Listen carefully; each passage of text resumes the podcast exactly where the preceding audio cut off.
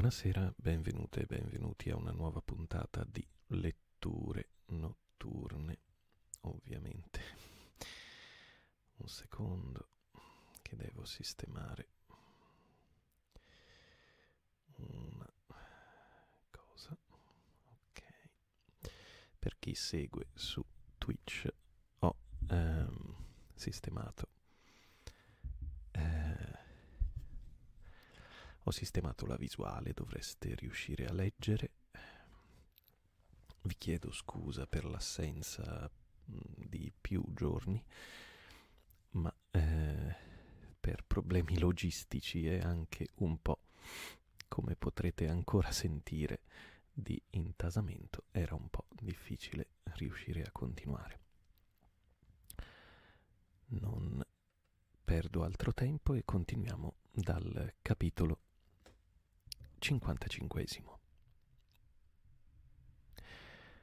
Delle raffigurazioni mostruose delle balene.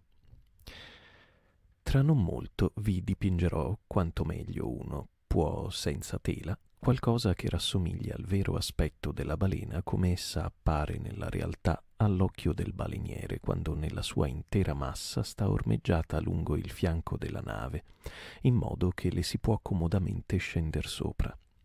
Può valer la pena quindi di occuparsi intanto di quei suoni curiosi ritratti immaginari che ancora ai nostri giorni sfidano tranquillamente la credulità della gente di terra.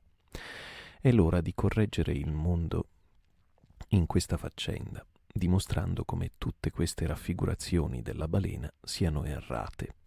Può darsi che la primitiva sorgente di tutti questi errori pittorici si trovi tra le più antiche sculture indù egiziane e greche, poiché sempre fin da quei tempi inventivi e privi di scrupoli, quando sui quadri marmorei dei templi, sui piedistalli delle statue, sugli scudi, sui medaglioni, sulle tazze, sulle monete, il delfino era disegnato a scaglie d'armatura come il Saladino e con l'elmo in testa come San Giorgio, sempre, fin da allora, un po' della stessa licenza prevalse non soltanto nelle raffrigu- raffigurazioni più popolari della balena, ma anche in molte sue prestazioni scientifiche, presentazioni scientifiche. Scusate. Ora, con ogni probabilità, il più antico ritratto esistente che intenda in qualche modo rappresentare una balena si trova nella famosa caverna pagoda di Elefanta, in India. I bramini sostengono che nelle sculture quasi innumerevoli di quell'immemoriale pagoda tutti i mestieri e le faccende, tutte le occupazioni concepibili dell'uomo vennero preraffigurate secoli prima che una qualunque di esse si avverasse nella vita reale. Niente da stupirsi quindi che la nostra nobile professione della baleneria vi sia stata in qualche modo adombrata. La balena indù surriferita si trova in uno scompartimento separato del muro che rappresenta l'incarnazione di Vishnu in forma di Leviathan, conosciuta dai dotti come il Mazze Avatar, ma sebbene questa figura sia mezzo uomo e mezzo balena, in modo da presentarci di quest'ultima solamente la coda, pure anche questa piccola parte è tutta sbagliata. Ok. Ok. Allora, probabilmente anche questa si sentirà male su Spotify. Eh, mi stanno segnalando i problemi per le letture di Moby Dick e da quando ho cambiato il cavo del microfono, quindi anche questa probabilmente si sentirà male. Le rifarò tutte. Scusate, scusate davvero. Eh, mi spiace. Tornerò al cavo precedente. Pensavo che cambiandolo andasse meglio perché era più nuovo, invece pare di no. Chiedo davvero scusa, rifarò tutto. Eh, ok, eravamo. La balena indù surriferita si trova in uno scompartimento separato del muro che rappresenta l'incarnazione di Vishnu in forma di Leviathan, conosciuta dai dotti come il Mazze Avatar ma sebbene questa figura sia mezzo uomo e mezzo balena, in modo da presentarci di quest'ultima solamente la coda, pure anche questa piccola parte è tutta sbagliata. ha più l'aria della coda a punta di un'anaconda che non delle pinne maestose a larghe palme della balena vera. Ma andate nelle vecchie gallerie e guardate ora il ritratto di questo pesce fatto da un grande pittore cristiano. Egli non riesce meglio dell'antidiluviano indù. È il quadro di Guido, raffigurante Perseo, che salva Andromeda dal mostro marino o balena.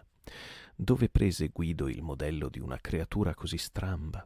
e nemmeno Hogarth riuscì un briciolo meglio dipingendo la stessa scena nel suo Perseo che discende.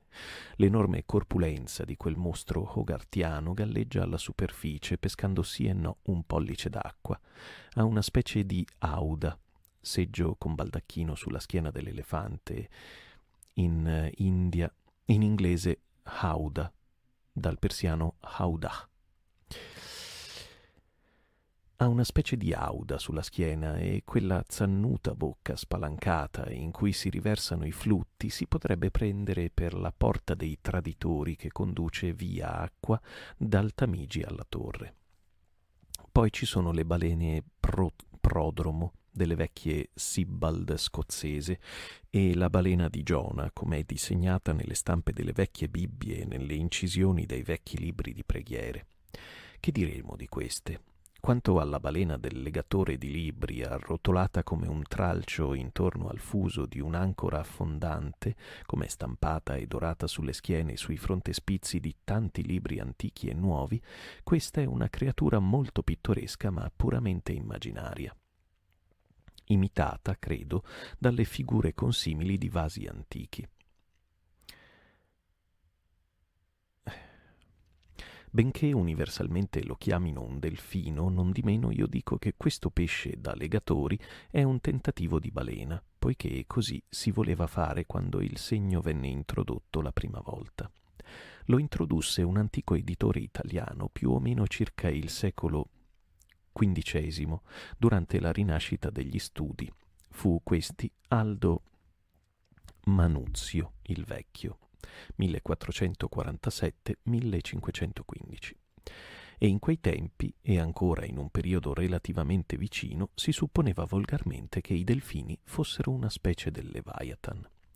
Nelle vignette e in altri ornamenti di vari libri antichi troverete a volte curiosissimi connotati di balena, dove ogni razza di sfiatate, getti d'acqua, sorgenti calde e fredde, Saratoga e Baden-Baden schizzano gorgogliando dai loro inesauribili cervelli.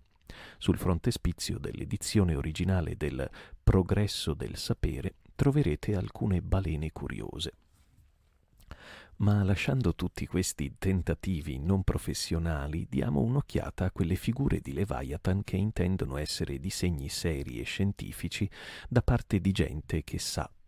Nella collezione di viaggi del vecchio Harris ci sono alcune tavole di balene, tratte da un libro olandese di viaggi del anno domini 1671, intitolato Un viaggio a balene nello Spitzbergen sulla nave Giona nella balena, padrone Pietro Peterson di Frisia. In una di queste tavole le balene simili a grandi zattere di tronchi sono raffigurate distese tra isole di ghiaccio, con orsi bianchi che corrono loro sulle schiene vive. In un'altra tavola hanno fatto lo straordinario errore di rappresentare la balena con le pinne caudali perpendicolari. Andando innanzi c'è un imponente in quarto scritto da un certo capitano Colnet, capitano di lungo corso della marina inglese, e intitolato Viaggio nei mari del sud per il Capo Horn, allo scopo di estendere la caccia della balena a Capodoglio. In questo libro c'è uno schizzo che vorrebbe essere la figura di un fisi- fisitere o, un, o balena capodoglio, copiata su scala da un esemplare ucciso sulla costa del Messico agosto 1793 e issato in coperta. Non dubito che il capitano disegnasse questa veridica figura a beneficio dei suoi marinai. Per dirne soltanto una, dovete sapere che quel capodoglio ha un occhio che, applicato, secondo la scala proposta, a un animale adulto, gli darebbe per occhio un bovindo lungo qualcosa come cinque piedi. Ah, mio bravo capitano, perché non metterci anche Giona che guarda da quell'occhio? e nemmeno le più coscienziose complicazioni di storia naturale, fatte per i giovani e gli innocenti, sono esenti dalla stessa atrocità di svarioni. Date un'occhiata a quell'opera popolare che è La natura animata del Goldsmith. Nell'edizione londinese ridotta del 1807 ci sono tavole di un'allegata balena e di un narvalo, io non vorrei parere grossolano, ma questa brutta bestia ha tutta l'aria di una scrofa, e quanto al narvalo, un'occhiata basta a far stupire chiunque che in questo secolo XIX un simile ippogrifo possa ancora venir gabellato per autentico a qualunque uditorio di scolari intelligenti. Andando innanzi, nel 1825, Bernard Germain, conte di La Cepede, la Seped, grande naturalista, pubblicò un libro di cetologia scientificamente classificato dove ci sono diverse figure delle differenti specie di Leviathan. E non solo tutte sono corrette, ma quella del Miscetus, Mysticetus, scusate, o balena, balena di Groenlandia, vale a dire la balena franca, persino Scoresby, uomo della lunga esperienza intorno a questa specie particolare, dichiara che non ha riscontri in natura ma la posa dell'ultima pietra in tutta questa faccenda degli spropositi era rivelata Scusate, ma la posa dell'ultima pietra in tutta questa faccenda degli sproposito era riservata allo scientifico Federico Cuvier, fratello del famoso barone. Egli nel 1836 pubblicò una storia naturale delle balene, in cui presenta quella che lui chiama una figura del capodoglio. Prima di mostrare questa figura a qualsiasi nantucketese, farete meglio ad assicurarvi una rapida ritirata da Nantucket. In una parola, il capodoglio di Federico Cuvier non è un capodoglio, ma una zucca. Naturalmente egli non ha mai avuto il bene di fare una crociera di caccia. Uomini simili l'hanno di rado questo bene, ma donde abbia preso quella figura va a sapere. Forse la ottenne, come il suo scientifico predecessore, nello stesso campo. Des... Desmarest. Ottenne, scusate, forse la ottenne, come il suo scientifico predecessore nello stesso campo Dismarest, ottenne uno dei suoi aborti veri e propri, vale a dire da un disegno cinese. E che razza di tipi vivaci siano, con la matita in mano, questi cinesi, ve lo possono dire molte curiose tazze e molti scodellini. Quanto alle balene dei pittori di insegne, quali si vedono pendere per le strade davanti ai negozi di oli, che cosa diremo? Sono generalmente balene alla Riccardo III, con gobbe da dromedari e sanguinari all'eccesso. Fanno colazione con tre o quattro tartine all'uomo, una lancia, cioè piena zeppa di marinai, dibattendo le proprie deformità in mari di sangue e di turchino. Ma questi molteplici errori nel dipingere la balena non possono dopo tutto sorprendere granché. Pensate, la maggior parte dei disegni scientifici è stata fatta sull'animale arenato e i disegni di questo genere sono altrettanto corretti quanto il disegno di una nave in naufragio dalla schiena sfondata potrebbe correttamente rappresentare la nobile creatura in tutto il suo intatto orgoglio d'alberatura e di scafo. Sebbene elefanti abbiano posato per ritratti tutto busto, il Leviathan da vivo non s'è finora mai presentato intiero perché lo disegnassero. La balena viva, in tutta la sua maestà ed espressione, si può soltanto vederla a largo, in acque inscandagliabili. A galla la sua massa enorme è nascosta come una nave di linea dopo il varo, ma issarla in carne e ossa fuori di quell'elemento nell'aria, in modo che si preservino le sue potenti curve e ondulazioni, sarà in eterno impossibile all'uomo e per non parlare della presumibile differenza di contorni tra una giovane balena lattante e un adulto leviathan platonico, pure anche nel caso che una di queste giovani balene lattanti venga issata sul ponte di una nave, tale è allora la sua strana, anguillesca, flessuosa forma cangiante che nemmeno il diavolo potrebbe fermare l'espressione precisa, fermarne l'espressione precisa. Scusate ma si potrebbe pensare che dallo scheletro nudo della balena arenata sia possibile derivare indizi accurati sulla sua vera figura. Affatto. Poiché una delle cose più curiose di questo Leviathan è che lo scheletro dà pochissimo idea della sua forma generale, sebbene lo scheletro di Geremia Bentham, che è appeso per candelabro nella biblioteca di uno dei suoi esecutori testamentari, dia correttamente idea di un vecchio signore utilitario dalla fronte grossa, con tutte le altre essenziali caratteristiche personali di Geremia, pure nulla di simile si potrebbe dedurre dalle ossa articolate di un qualsiasi Leviathan. Di fatto, come dice il grande Hunter, Giovanni Hunter 1728-1793, medico di marina, professore di anatomia e chirurgia a Londra, confrontare la pagina 193, capitolo 32 di questa edizione elettronica. Quando lo abbiamo fatto, l'abbiamo letto. Il semplice, il semplice, scheletro della balena ha con l'animale rivestito e imbottito la stessa relazione che l'insetto ha con la crisalide che lo ravvolge tondeggiante. Questa particolarità si dimostra in modo stupefacente nella testa, come in qualche punto di questo libro verrà incidentalmente spiegato. Si rivela anche assai curiosamente nella, pri- nella pinna laterale, le ossa della quale corrispondono quasi esattamente alle ossa della mano dell'uomo, toltone solo il pollice. Questa pinna ha quattro dita regolari d'ossa, l'indice, il medio, l'anulare e il mignolo, ma tutti sono racchiusi in permanenza nella loro copertura carnea come le dita umane in una copertura artificiale. Per quanto la balena possa qualche volta trattarci male, disse un giorno l'umorista Stab, non si potrà mai dire davvero che non ci tratta coi guanti. Per tutte queste ragioni, dunque, comunque le consideriate, dovete necess- necessariamente concludere che il grande Leviathan è quell'unica creatura del mondo che dovrà restare senza ritratti. Eh, scusate, la rifo con del fiato. Per tutte queste ragioni, dunque, comunque le consideriate, dovete necessariamente concludere che il grande Leviathan è quell'unica creatura del mondo che dovrà restare senza ritratti sino alla fine. D'accordo che un ritratto può dare nel segno più di un altro, ma nessuno potrà mai arrivare a un grado granché notevole di esattezza. E così non c'è modo umano di assodare quale aspetto abbia veramente la balena. Il solo mezzo con cui voi possiate ottenere un'idea delle sue linee viventi, anche soltanto approssimativa, è d'andare in persona alla caccia, ma così facendo correte rischio non poco di venire sfondati e sommersi per sempre per cui mi pare che il meglio sarebbe che voi non foste troppo fastidiosi nella vostra curiosità intorno a questo Leviathan.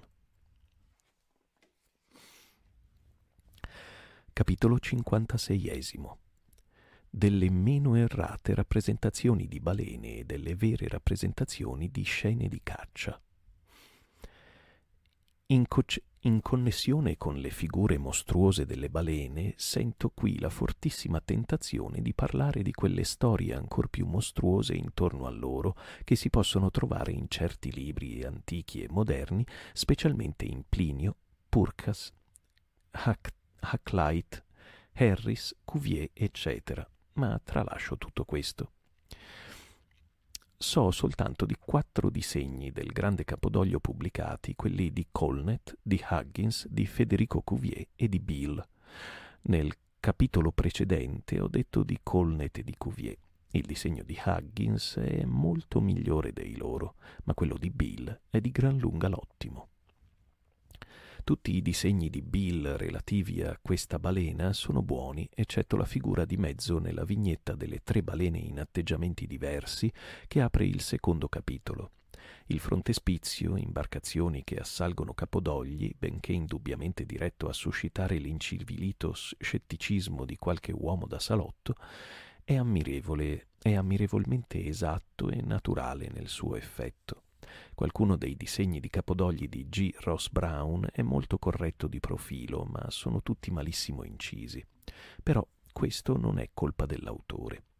Della balena franca i migliori profili sono quelli di Scoresby, ma sono disegnati su una scala troppo ridotta per poter dare un'idea soddisfacente. Non c'è poi che una sola vignetta di scene di caccia e ciò è una grave insufficienza, poiché è soltanto da simili illustrazioni, quando siano molto ben fatte, che si può ricavare un'idea giusta della balena viva, come la vedono i suoi cacciatori vivi.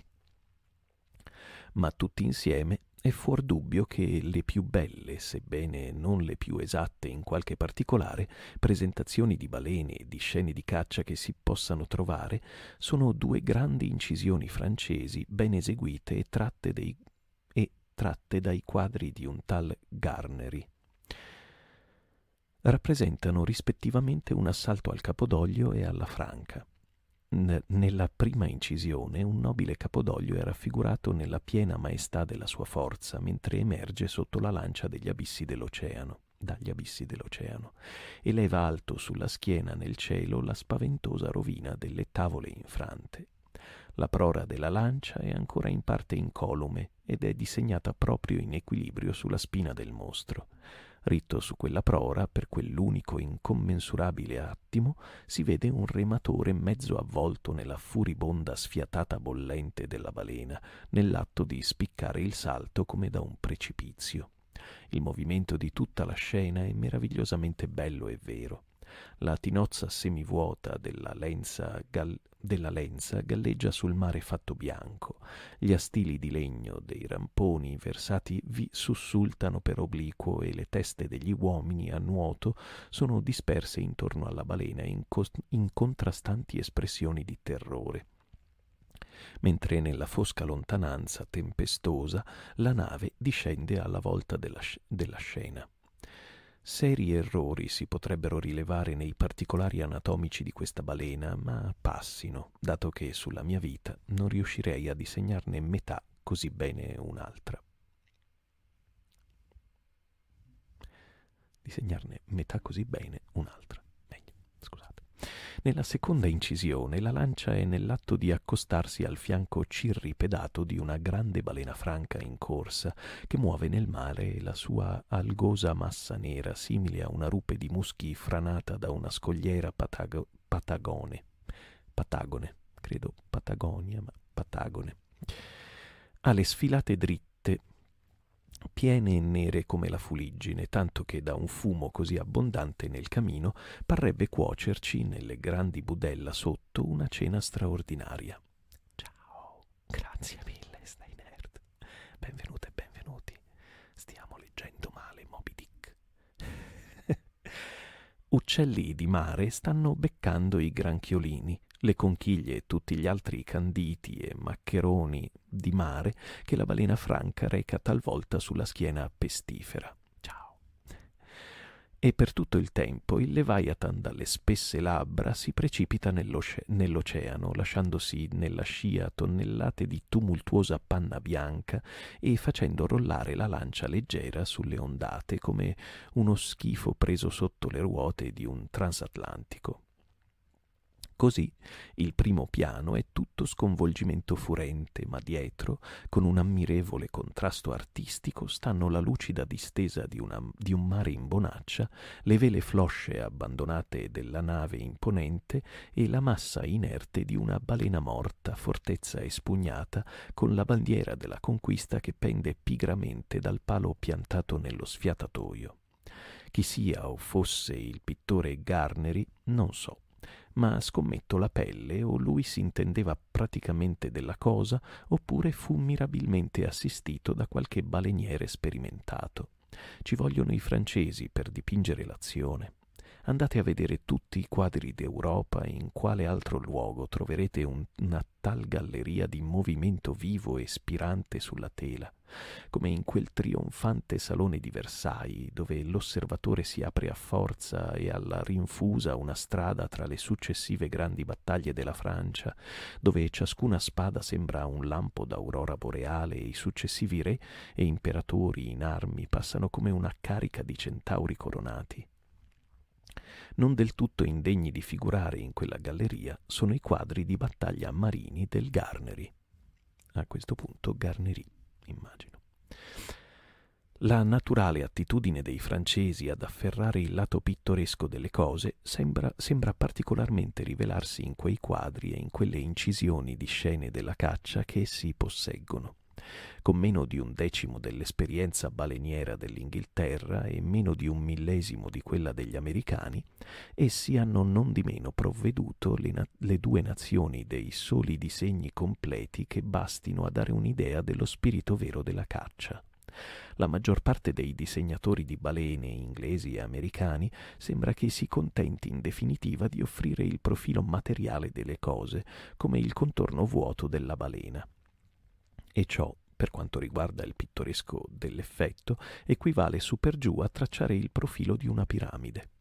Persino Scoresby, il meritatamente rinomato cacciatore di balene franche, dopo averci dato un rigido tutto busto della balena di Groenlandia e tre o quattro delicate miniature di narvali e di focene, ci presenta una serie di classiche incisioni di alighieri, di trincianti e di ancorotti, e con la microscopica diligenza di un Löwenhoek, Löwenhoek credo, sottopone all'esame di un pubblico intirizzito 96 facsimili di cristalli di neve antica ingranditi. Non intendo detrarre nulla al merito dell'ottimo viaggiatore, lo onoro come un veterano, ma in un argomento così importante è stata certo una trascuratezza da parte sua non procurarsi per ciascun cristallo una testimonianza giurata dinanzi a un giudice di pace groenlandese. Oltre queste belle incisioni tratte da Garnery, ci sono due altre stampe francesi degne di nota di mano di qualcuno che si firma H. Durand. Una di queste, benché non precisamente adatta al nostro scopo attuale, merita non di meno di essere ricordata per altre ragioni. È una tranquilla scena meri- mediterranea tra le isole del Pacifico, una baleniera francese ancorata presso la costa in una bonaccia e s'approvvigiona d'acqua con indolenza. Le vele allentate della nave e le lunghe foglie dei palmizi nello sfondo, tutte e due pendono insieme nell'aria senza vento. L'effetto è molto bello se si considera in relazione al suo presentarci gli arditi pescatori in uno dei loro rari aspetti di riposo orientale. L'altra stampa è una cosa del tutto diversa. La nave impanna in alto mare, nel bel mezzo della vita leviatanica, con una balena franca al fianco, il bastimento nell'atto di squartare attraccato al mostro come, una, come a una banchina e una lancia che s'allontana arren- arrancando da questa scena di attività sta per dare la caccia a balene in lontananza. I ramponi e le lance sono ordinati per l'uso, tre rematori stanno adattando l'albero nella mastra, mentre a un improvviso colpo di mare il piccolo legno si drizza semieretto sull'acqua come un cavallo che si impenni. Dalla nave il fumo dei recipienti dove la balena bolle sale come il fumo sopra un villaggio di fucine e a sopravvento una nuvola nera, sorgendo con promessa di groppi e di burrasca, sembra stimolare le attività dei marinai eccitati. Scusate un secondo.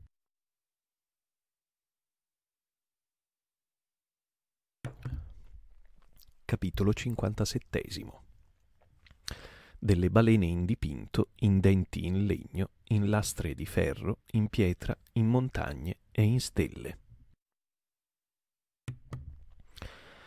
Dalla collina della torre, scendendo ai depositi di Londra, può darsi che abbiate veduto un mendicante mutilato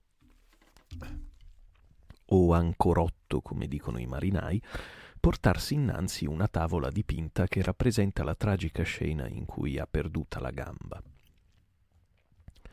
Ci sono tre balene e tre lance, e una delle lance, che si presume contenga in tutta la sua integrità originaria la gamba mancante, viene stritolata dalle fauci della prima balena mi dicono che da dieci anni a questa parte quest'uomo ha ininterrottamente portato in giro il dipinto e mostrato il troncone a un mondo incredulo. Ma è finalmente venuta l'ora della giustificazione.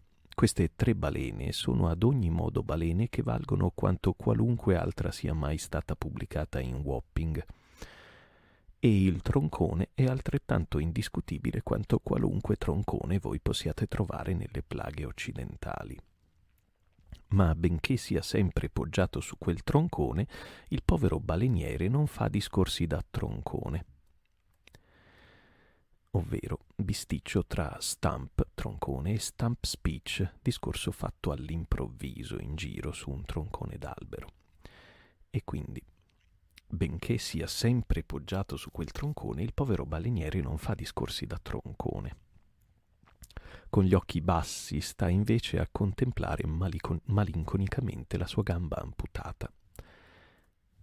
Potevano usare trombone, avrebbe fatto ridere. Attraverso tutto il Pacifico e anche in Nantucket, Nuova Bedford e Sag Harbor può capitarvi di incontrare vivaci schizzi di balene e di scene di caccia scolpiti dai cacciatori stessi su denti di capodoglio o stecche da signora ricavate dai fanoni della balena franca e altri articoli di Skirmshender come i marinai chiamano gli innumerevoli piccoli oggetti ingegnosi che nelle ore di riposo sull'oceano essi intagliano laboriosamente nel materiale grezzo. Alcuni hanno scatolette di arnesi che sembrano quelli di un dentista e sono in particolare adibiti all'opera dello Skirmshender ma in generale si arrabattano soltanto coi coltelli a serramanico e con questo onnipotente strumento del marinaio vi tirano fuori tutto ciò che volete in fatto di fantasia marinara. Un lungo esilio dalla cristianità e dalla civiltà riconduce inevitabilmente un uomo a quella condizione in cui Dio l'ha creato, vale a dire a ciò che si chiama lo stato selvaggio. Il vero cacciatore di balene è altrettanto selvaggio che un irochese.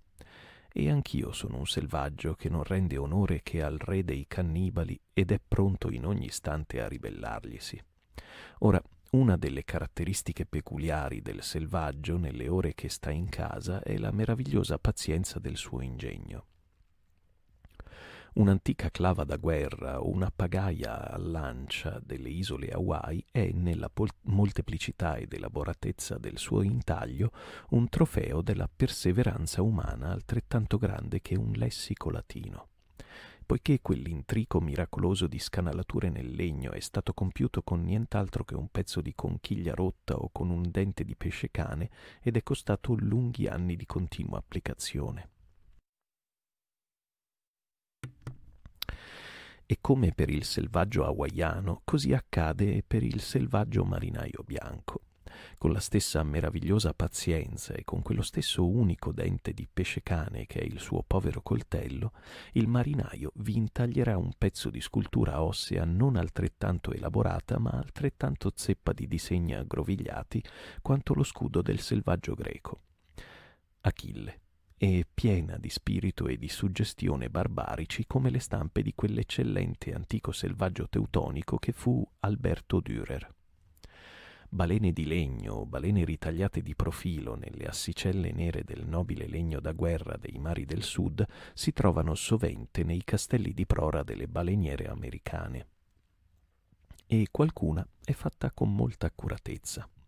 In qualche torretta in qualche torrettata casa di campagna potrete vedere balene di bronzo appese per la coda come martelli alla porta di strada. Quando il portinaio è insonnolito servirebbe di più la balena dalla testa e a incudine. Ma queste balene martello sono di rado notevoli come riproduzioni fedeli. Sulle guglie di certe chiese antiche potrete vedere balene di ferro messe lì per banderuola, ma sono tanto in alto e, tanto cartelli, e, e tanti cartelli non toccare le circondano inoltre che non si possono esaminare abbastanza da vicino per decidere dei loro meriti. Nelle regioni ossute e costolose, dove alla base dei dirupi tutti infranti giacciono ammassi di roccia gettati in raggruppamenti fantastici sulla pianura, potrete sovente scoprire spettacoli come di forme delle Leviathan pietrificate, tuffate in parte nell'erba che nei giorni di vento rompe loro addosso come una risacca di frangenti verdi. E ancora, nei lunghi montagnosi dove il viandante è di continuo circondato da vette di, ad anfiteatro, Ogni tanto potrete godere da qualche buon punto di vista apparizioni improvvise di profili di balene stagliati lungo gli ondeggiamenti delle creste. Ma dovete essere un perfetto baleniere per vederle, e non solo, ma se desiderate di tornare a vedere lo spettacolo, dovete prendere senza errore l'esatta latitudine e longitudine della posizione, altrimenti sono tanto casuali simili vedute panoramiche che il punto preciso richiederebbe una faticosa riscoperta, come le isole Soloma, Soloma, che restano oggi ancora un enigma, perché una volta vi sia sceso il merlettato Men- Mendanna e il vecchio Figuera le abbia notate benché una volta. Né quando, scusate, né quando dall'argomento foste esaltato fino al sublime potrete far a meno di rintracciare nel cielo stellato grandi balene e imbarcazioni che le inseguono, come quando, da tanto tempo occupati in pensieri di guerra, i popoli orientali vedevano eserciti stretti a battaglia tra le nuvole. Così, nel nord, io ho dato la caccia al Leviathan in giro intorno al polo con le rivoluzioni dei punti luminosi che primi me lo avevano precisato. E sotto il fulgido firmamento antartico sono salito sulla nave Argo e mi sono unito alla caccia contro lo stellato Cetus, lontano, oltre l'estrema portata del Hydrus e del pesce volante. Con le ancore di una fregata per bit da briglie e fasci di ramponi per speroni, potessi io inforcare quella balena e balzare ai cieli supremi per vedere se i favoleggianti paradisi, con tutti i loro attendamenti innumerevoli, stanno veramente accampati oltre il mio sguardo mortale. Capitolo 58 Brit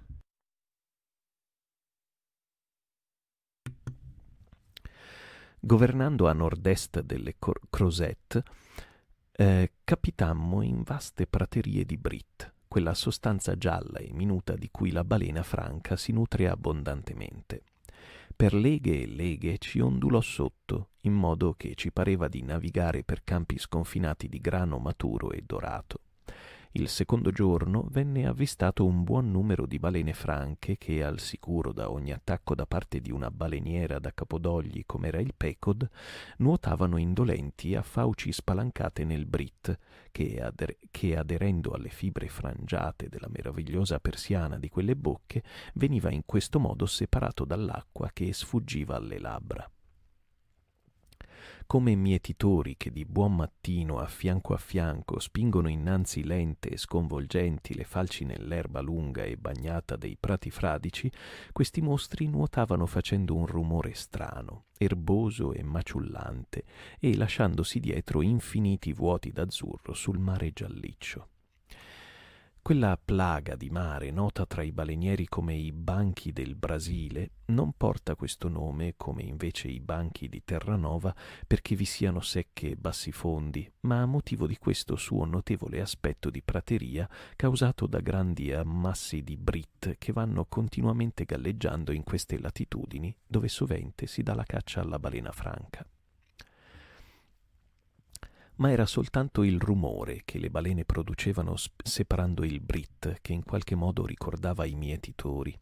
Vedute dalle teste d'albero, specialmente quando s'arrestavano e stavano immobili per un momento, le loro grandi forme nere avevano più l'aspetto di massi di roccia inanimati che, del, che d'altro. E come nelle immense regioni di caccia dell'India il forestiero può qualche volta sulle pianure passare senza saperlo in visita di elefanti coricati, prendendoli per nudi e anneriti rialti di terreno, lo stesso accade sovente a chi per la prima volta osserva questa specie di leviatani del mare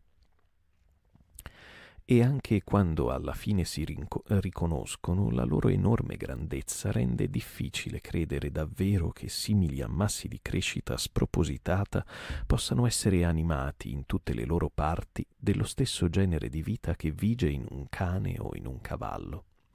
Per altri aspetti ancora, non si riesce quasi a considerare nessuna creatura dell'abisso con quegli stessi sentimenti con cui si considerano quelle di terra poiché quantunque qualche vecchio naturalista abbia affermato che tutte le creature della terra hanno riscontro in mare e quantunque prendendo la cosa all'ingrosso questo possa anche essere vero, pure venendo Venendo ai casi particolari dove mai per esempio l'oceano ci presenta un pesce che corrisponda per disposizione alla sagace natura del cane, lo squalo maledetto soltanto si può dire che offra sotto qualche aspetto generico una relativa analogia con quello.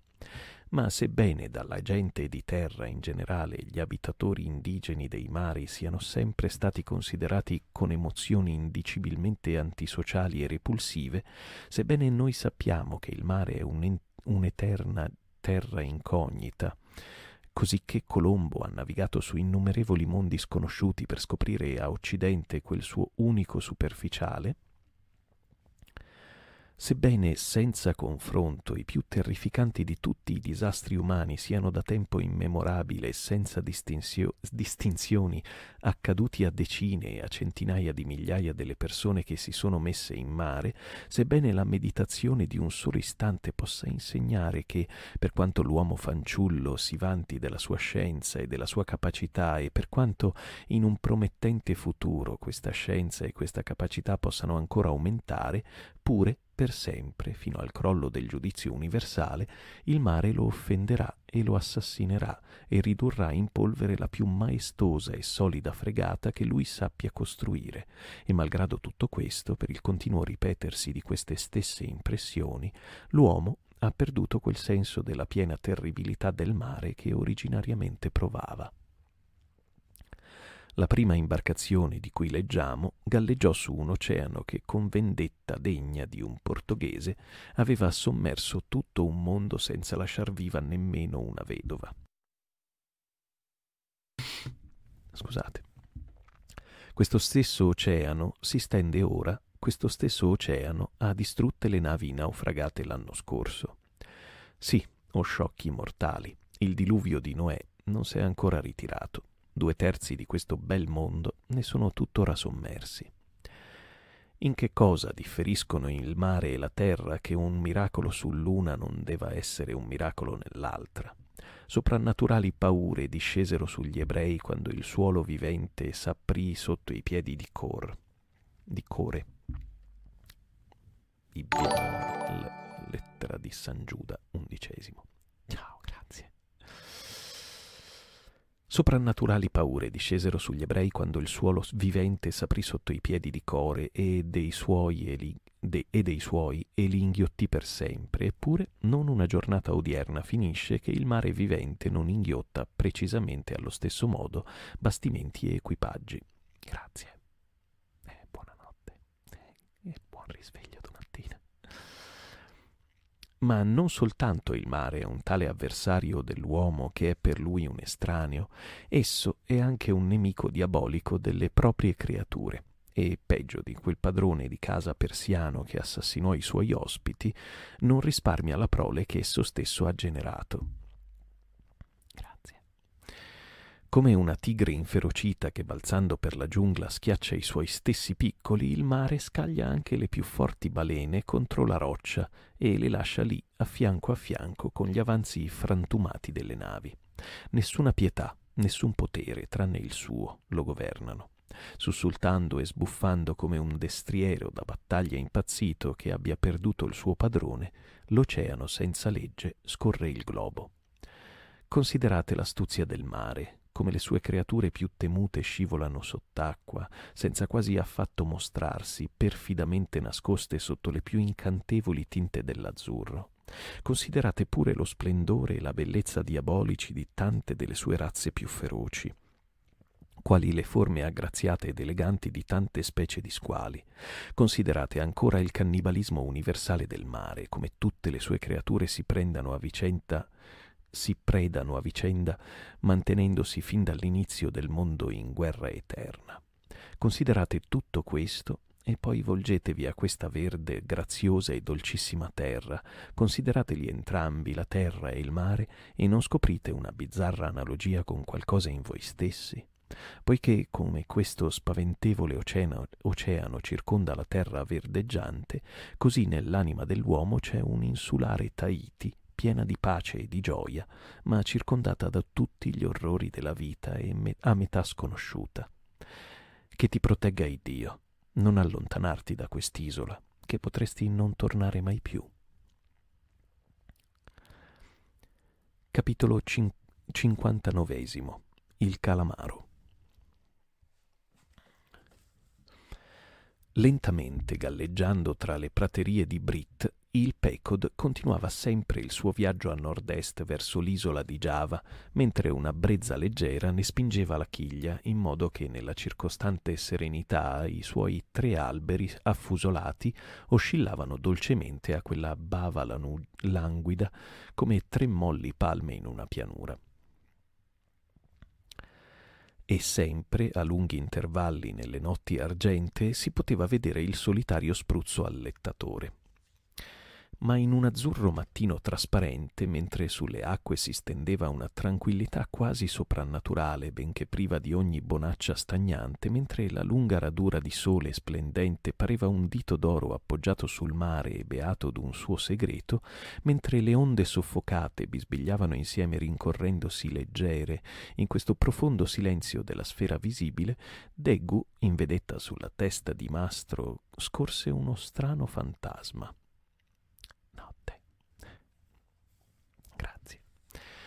In distanza venne a galla pigramente una grande massa bianca che, emergendo sempre più e distaccandosi dall'azzurro, alla fine ci scintillò in prora come un ammasso di neve franato allora dalle colline. Così smagliò per un istante, si abbassò altrettanto lentamente e scomparve. Poi salì ancora e scintillò in silenzio. Non sembrava una balena. Eppure, che sia Moby Dick? pensò Deggu.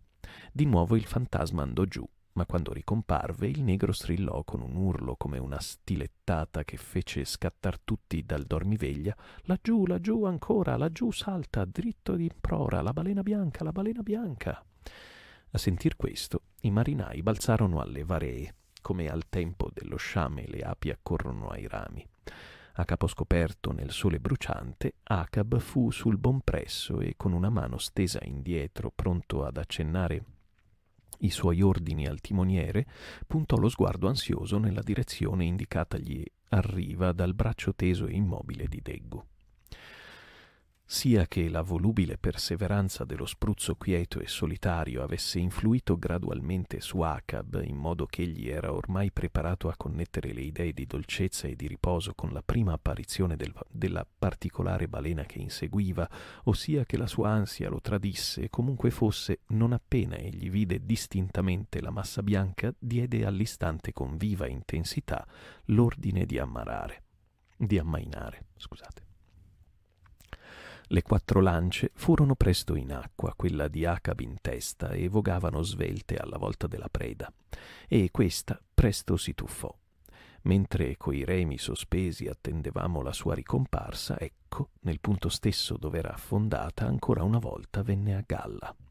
Dimenticando quasi in quell'istante ogni pensiero di Moby Dick, noi stemmo allora a contemplare il più stupefacente fenomeno che l'oceano segreto abbia finora mai mostrato all'uomo una vasta massa polposa, lunga e larga centinaia di metri, di uno smagliante color lattiginoso, stava stesa fluttuando sull'acqua, con innumerevoli lunghi tentacoli irradianti irradianti dal centro e arricciati e avvoltolati come un cespo di anaconda, quasi disposti ad afferrare ciecamente qualunque oggetto sfortunato vi passasse a portata. Non aveva volto o fronte percettibili, nessun concepibile segno di sensazioni o di istinti, ma ondeggiava là sopra i flutti, un'ultraterrena informe casuale apparizione di vita. Mentre con una specie di sommesso rumor di risucchio la cosa lentamente tornava a scomparire, Starbuck, fissando ancora le onde agitate dove s'era sommersa, esclamò con voce demente avessi piuttosto veduto e assalito Moby Dick che non te, spettro bianco. Che cos'era, signore? disse Flesk. Il grande calamaro vivente che dicono ben poche baleniere hanno veduto per tornare nei loro porti a raccontarlo. Ma Acab non disse nulla. Virando la lancia, ritornò indietro sulla nave mentre gli altri lo seguivano in silenzio. Di qualunque genere siano le superstizioni che i cacciatori di capodogli hanno connesso in genere alla vista di questa cosa, è certo che Essendo tanto insolita una sua apparizione, questa circostanza ha influito molto nel rivestirla di meraviglioso.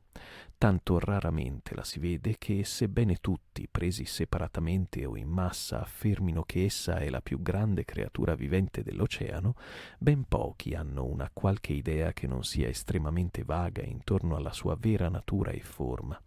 Eppure credono che essa costituisca l'unico cibo del capodoglio poiché sebbene altre specie di balene trovino il cibo alla superficie e l'uomo possa scorgerle intente a mangiare, la balena capodoglio trova tutto il suo nutrimento in zone sconosciute sott'acqua ed è soltanto per congetture che uno può dire che in questa che scusate ed è soltanto per congetture che uno può dire in che cosa precisamente questo cibo consista.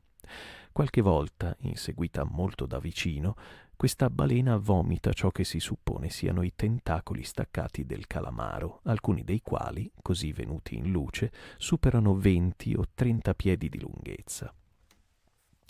Hanno pensato che il mostro a cui questi tentacoli appartengono stia con essi aggrappato comunemente al fondo dell'oceano e che il capodoglio, diversamente dalle altre specie, sia fornito di denti per, assas- per assalirlo e sbranarlo pare ci sia qualche fondamento per credere che il grande kraken del vescovo Pontoppod, Pontoppodan, storico e antiquario danese, possa in definitiva non essere altri che il calamaro. Il modo come il vescovo lo descrive, emersione e immersione alternate, con qualche altro particolare che narra, tutto questo fa che i due corrispondano ma è necessaria molta tara quanto al volume incredibile che il vescovo gli assegna. Da certi naturalisti che hanno vagamente sentito parlare della creatura misteriosa che ho detto, essa viene, inclausa, eh, viene inclusa nella classe delle seppie, a cui di fatto per certi aspetti esterni parrebbe appartenere, ma solamente come l'Anak della tribù. Allusione biblica che vale il gigante.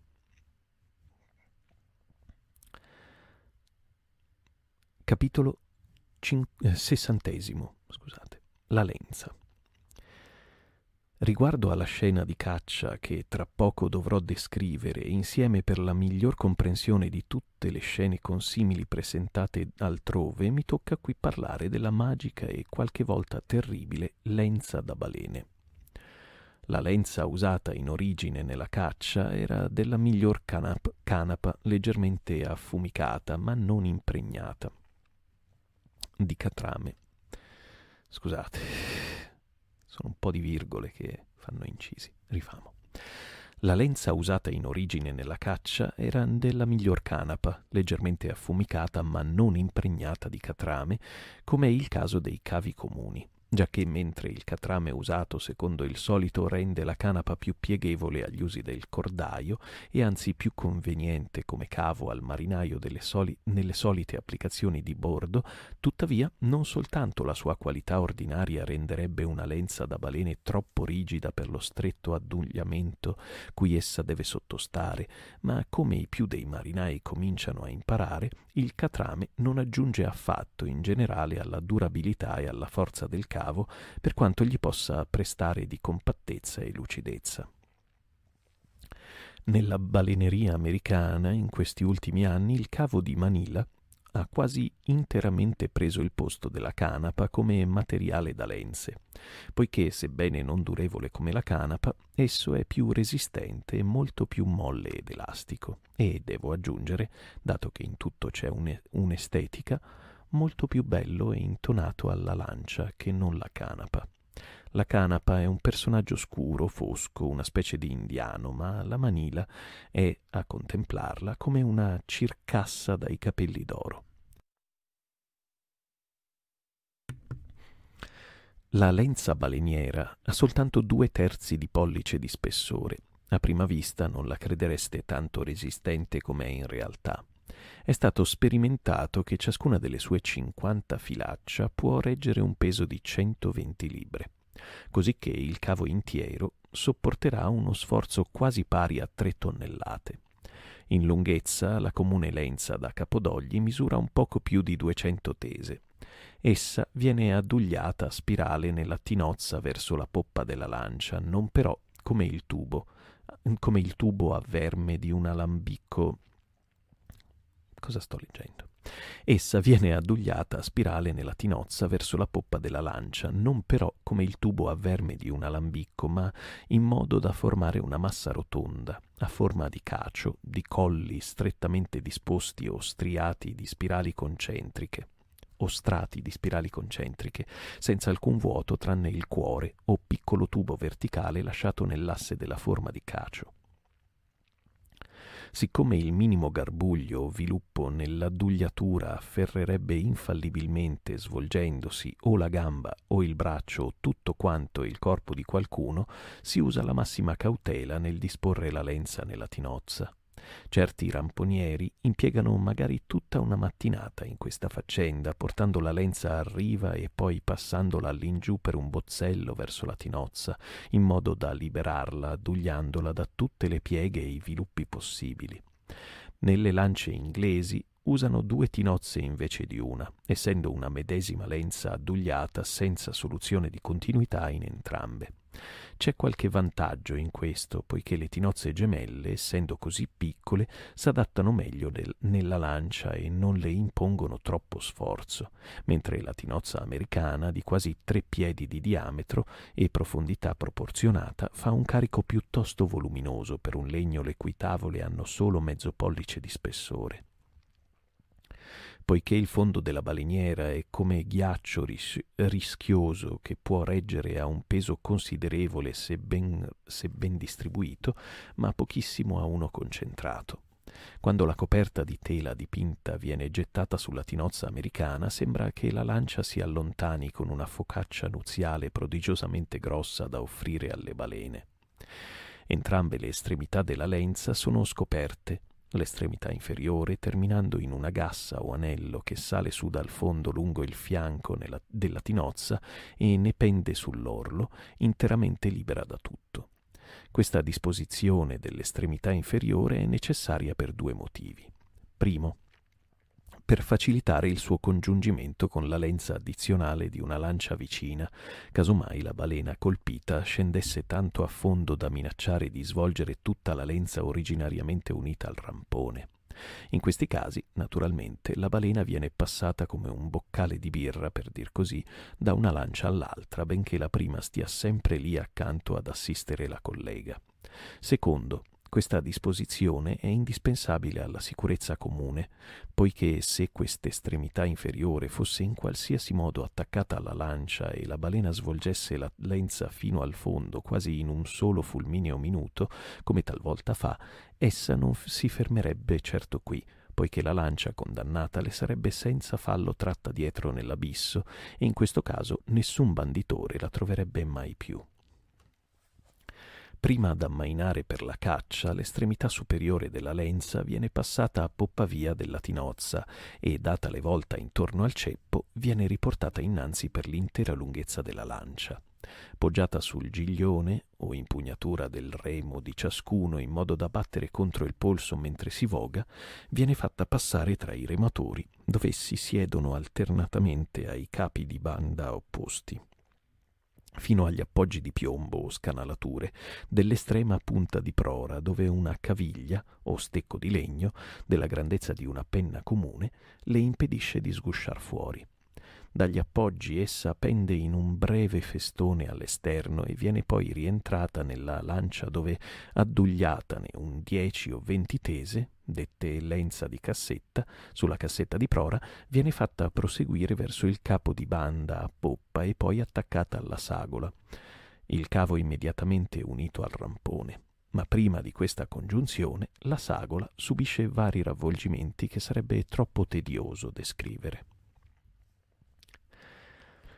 Così la lenza involge tutta la lancia nei suoi intrighi complessi che le girano e s'attorcigliano intorno in quasi tutte le direzioni, Tutti i rematori sono presi in questi pericolosi avvolgimenti in modo che nell'occhio timido dell'uomo di terra essi somiglino a giocolieri indiani coi serpenti più micidiali allegramente intrecciati alle membra e nessun figlio di donna mortale può per la prima volta sedersi tra quei grovigli di canapa e arrancando disperatamente pensare che in qualsiasi ignoto istante il rampone può essere scagliato e tutti questi orribili intrichi venir messi in gioco come folgori contorte.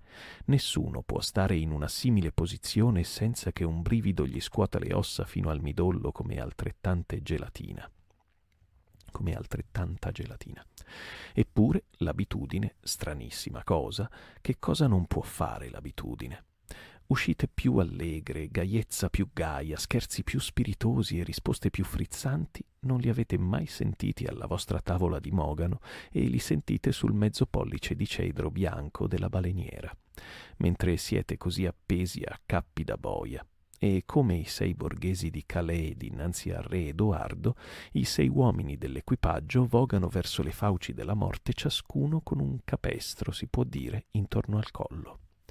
Può darsi che un pensierino da nulla vi metta ora in grado di spiegarvi quelle ripetute sciagure di caccia, alcune delle quali vengono per caso ricordate, in cui la lenza porta fuori della lancia questo e quello e non li restituisce più poiché quando la lenza scatta via, essere seduti allora nella lancia è come essere seduti in mezzo ai molteplici sibili di una macchina a vapore in pieno movimento, quando ogni biella volante, ogni albero, ogni ruota vi sfiora. È peggio anzi, poiché non è possibile star seduto immobile nel cuore di questi pericoli, dato che la lancia rolla come una culla e uno viene gettato da una parte e dall'altra senza il minimo avviso ed è soltanto per un certo equilibrio personale, una certa simultaneità di volontà ed azione che si può evitare di essere ridotto mazze, un mazzeppa e trascinato dove nemmeno il sole che tutto vede potrebbe più venirvi a scovare. E ancora, come la calma profonda che soltanto in apparenza precede e predice la tempesta è forse più spaventosa della tempesta stessa, poiché di fatto essa è soltanto l'involucro, la busta della tempesta e la contiene dentro di sé come il fucile apparentemente innocuo contiene la polvere, la pallottola e l'esplosione fatale, così l'aggraziato riposo della lenza, dove essa silenziosamente s'abbiscia in mezzo ai rematori prima che venga messa in azione, quest'immobilità incute più reale terrore di qualunque altra parvenza nella pericolosa faccenda. Ma che più? Tutti gli uomini vivono ravvolti in lenze da balena. Tutti sono nati con capestri intorno al collo, ma è solamente quando vengono presi nel rapido, fulmineo giro della morte che i mortali diventano consci di, dei muti, sottili, onnipresenti pericoli della vita. E se voi foste un filosofo, sebbene seduto in una lancia baleniera, non sentireste in cuore un briciolo di terrore più che seduto davanti al vostro fuoco serale con un attizzatoio e non un rampone accanto quasi. Avrei potuto leggerla meglio l'in... visto l'inconveniente. Scusate ancora. Capitolo 61. Stab uccide una balena. Se per Starbuck l'apparizione del calamaro fu un oggetto portentoso, per Kikeg fu tutt'altra cosa. Quando vedete lui, Calamaro, disse il selvaggio, affilando il rampone sulla prora della sua lancia alzata alla grua, allora vedete presto lui Capodoglio. Il giorno dopo fu calmissimo e afoso, e non essendo occupato in nulla di particolare, l'equipaggio del Pecod Scusate. Il giorno dopo fu calmissimo e afoso e non essendo occupato in nulla di particolare, l'equipaggio del Pecod non poteva quasi resistere all'incontro all'incanto del sonno gettato da un mare tanto vuoto. Poiché quella parte dell'oceano indiano che stavamo attraversando allora non è ciò che i balenieri chiamano una zona movimentata, Vale a dire, essa offre meno barlumi di focene, delfini, pesci volanti e altri vivaci abitatori di acque più agitate che le zone al largo del Rio della Plata o della costiera del Perù. Era il mio turno di vedetta alla testa di trinchetto e con le spalle poggiate alle molli sartiole di controvelaccio di controvelacino, dondolavo innanzi e indietro pigramente in un'atmosfera che pareva incantata. Nessuna risolutezza poteva resisterle. Perdendo ogni coscienza in quell'umore umore di sogno, alla fine il mio spirito uscì dal mio corpo, benché il corpo continuasse a dondolare come fa un pendolo molto tempo dopo che è venuta meno la forza che gli diede l'avvio. Prima che l'oblio mi invadesse del tutto, avevo notato che i marinai alle teste di maestro e di mezzana sonnecchiavano già, di modo che alla fine tutte e tre noi oscillammo inerti alle verghe e a ogni oscillazione rispondeva un cenno insonnolito del timoniere sottostante. Le onde, anch'esse, accennavano le loro creste indolenti e per tutta l'estasi sconfinata del mare l'est accennava all'ovest e il sole su tutti. D'improvviso bollicine mi parve che scoppiassero. Scusate. D'improvviso bollicine mi parve che scoppiassero dentro i miei occhi chiusi, come morse le mani afferrarono le sartie. Come morse le mani afferrarono le sartie, una qualche forza invisibile e benefica mi salvò e con un sussulto ritornai alla vita. E meraviglia! Vicinissimo a noi, sotto vento, non quaranta tese lontano, un capodoglio gigantesco nuotava nell'acqua come lo scafo capovolto di una fregata, con la schiena enorme e lucida, di un bel color moro smagliante ai raggi del sole come uno specchio ma così pigramente fluttuando nel trogolo del mare e ogni tanto sfiatando tranquilla il suo spruzzo di vapori, la balena somigliava a un solenne borghese che si fumi la pipa in un pomeriggio di caldo. Ma quella pipata, povera balena, fu per lei l'ultima. Come tocchi della, ban- della bacchetta di un mago, la nave insonnolita e tutti i dormienti si svegliarono di botto e più di venti voci gridarono da ogni parte insieme alle tre note d'arriva il grido tradizionale mentre il gran pesce lento sfiatava regolarmente in alto l'acqua scintillante. Disimpegna le lance, Orza! gridò Acab, e obbedendo all'ordine egli stesso, sbatté la barra sotto vento prima che il timoniere potesse dar mano alle caviglie. L'urlo improvviso dell'equipaggio doveva avere allam- allarmata la balena, e prima che le lance scendessero in mare, quella, maestosamente volgendosi, prese a nuotare a sottovento, ma con una tranquillità tanto sicura e con così scarse increspature che, persuaso che dopo tutto la balena poteva non essersi ancora accorta di nulla, Acab ordinò di non usare nemmeno un remo e che nessuno parlasse se non a bisbigli. Così, seduti come indiani dell'Ontario ai capi di banda delle lance, noi paia- pagaiammo rapidi e in silenzio, non permettendo la bonaccia di stabilire le vele silenziose. Ed un tratto, mentre così scivolavamo in, in caccia, il mostro sventagliò verticalmente la coda quaranta piedi nell'aria e poi scomparve giù come una torre inghiottita. Laggiù coda fu il grido e subito Stab tirò fuori un fiammifero e accese la pipa, poiché s'apriva un momento di tregua. Quando fu passato l'intero intervallo dello scandaglio, la balena riemerse, e essendo essa innanzi e molto più vicina alla sua lancia che a qualunque delle altre, Stab poté contare sull'onore della cattura. Era ovvio ormai che la balena s'era finalmente accorta degli inseguitori. Ogni silenzio di cautela non serviva quindi più a nulla. Abbandonammo le pagaie e mettemmo rumorosamente in azione i remi e, sempre tirando alla pipa, Stab incuorava con grida l'equipaggio all'assalto. Sì, un forte mutamento era sopravvenuto nel pesce. Tutto conscio del pericolo, esso correva a testa fuori, con questo arto che sporgeva obliquamente dalle folli schiume fermentanti intorno. Si vedrà in qualche altro punto di che leggerissima sostanza sia fatto tutto l'interno dell'enorme testa del capodoglio. Quantunque in apparenza la parte più massiccia, pure essa è in gran lunga la parte più galleggiabile dell'animale, così che questi la innalza con facilità nell'aria e ciò fa invariabilmente quando procede alla velocità massima. D'altronde è tale la larghezza della parte superiore della fronte e tale l'affilata conformazione a tagliarne a, taglia, a tagliamare dell'inferiore che si può dire che, sollevando obliquamente la testa, il capodoglio si trasforma da un pigro trabo- trabaccolo a prora grossa in un'appuntita barca nuova iorchese da pilota. Scusate, è sempre più piccolo. Forza, forza, marinai, non in fretta, avete tempo, ma forza, forza la lancia come tante cannonate, così gridava Stab sputacchiando fuori il fumo nel parlare. Forza su, dalle la palata lunga e forte, Tashtego.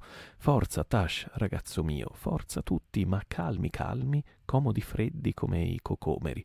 Solo forza come il diavolo, la morte, e che tutti i morti saltin fuori dalle tombe a testa prima, ragazzi, così, forza.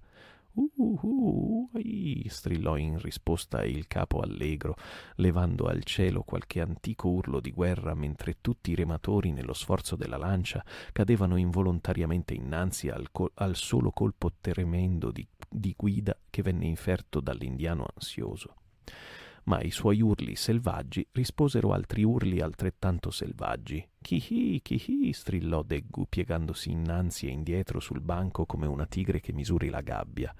Cala, cala, culu.